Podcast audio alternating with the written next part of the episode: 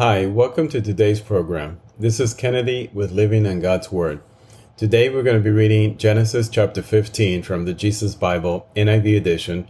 We will review key takeaways and our session with a short prayer. The Lord's covenant with Abram. After this, the word of the Lord came to Abram in a vision. Do not be afraid, Abram. I am your shield, your very great reward.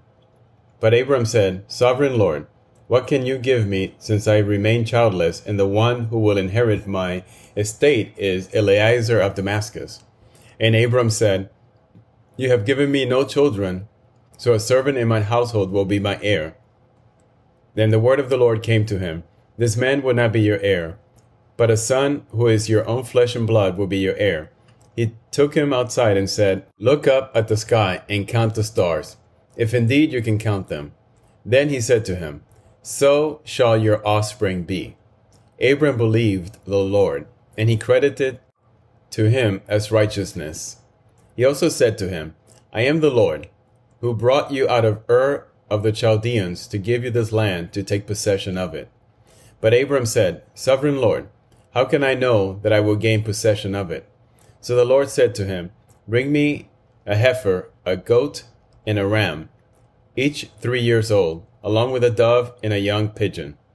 Abram brought all these to him, cut them in two, and arranged the halves opposite each other. The birds, however, he did not cut in half. Then birds of prey came down on the carcasses, but Abram drove them away.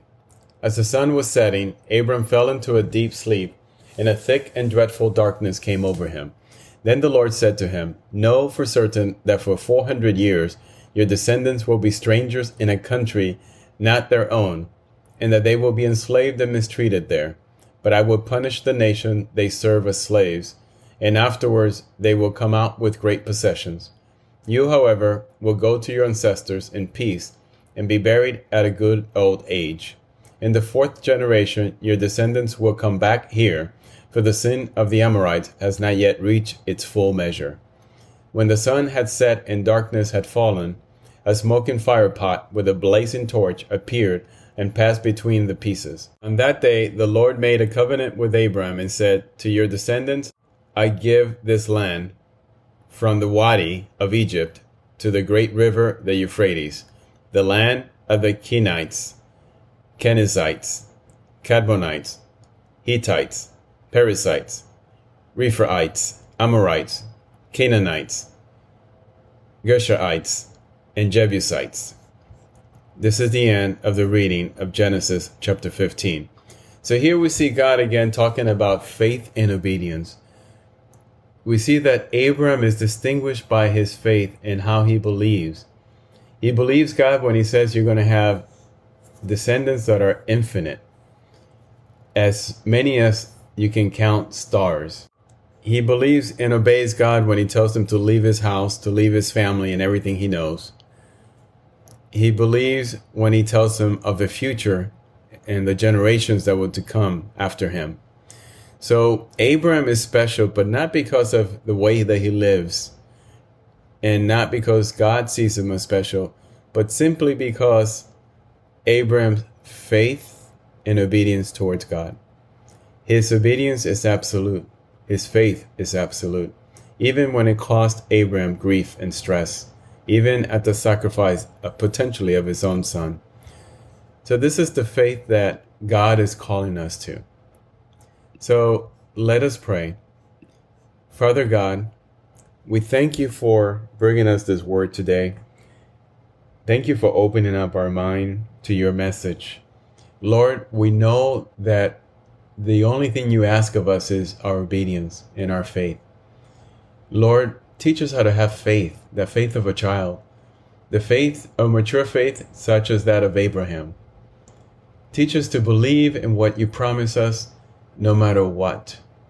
Teach us to be obedient to your word no matter what the cost may be to us personally, to our family, to our friends.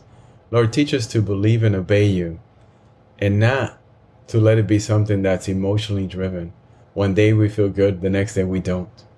Lord, give us a faith that is solid as rock. Let us believe with all our heart, mind, and body. Lord, give us true faith, true obedience in you. Let us understand that the reason we're here is simply to worship you, Lord, to be your children. We're created in your image to serve you and only you.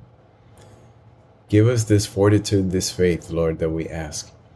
We'll believe in Jesus as our only Savior, as the one who will deliver us from our own evils, and the one who has shed his blood so that we could then be presentable to you, Lord, and be able to be in your presence and be made righteous. Lord, we ask this in the name of your Son, Jesus. Amen. This concludes today's reading and interpretation of Genesis chapter 15. We hope that you will join us again tomorrow. God bless you. This is Kennedy, your brother in Christ, always.